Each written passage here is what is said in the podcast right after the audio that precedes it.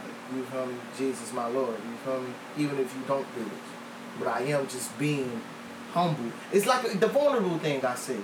You know what I mean? Imagine how vulnerable it is for you to not know if you expressing this vulnerable side to TT or whatever, and she don't like.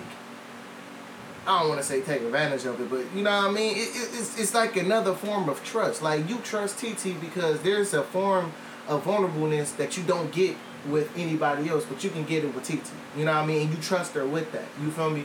Yep. And but it's it's you've given it such a such a gift away that like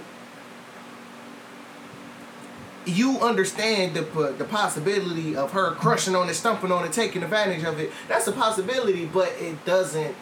It's not big enough for you not to hold it or reject it or act like you know what I mean. I think that's the vulnerability that God wants, and I feel like when we add a might in our prayers, it shows that vulnerability, which what God sees as trust. See, this is the stuff that we're gonna be bringing to y'all on the Donta Show. Hit that like button and hit that subscribe button.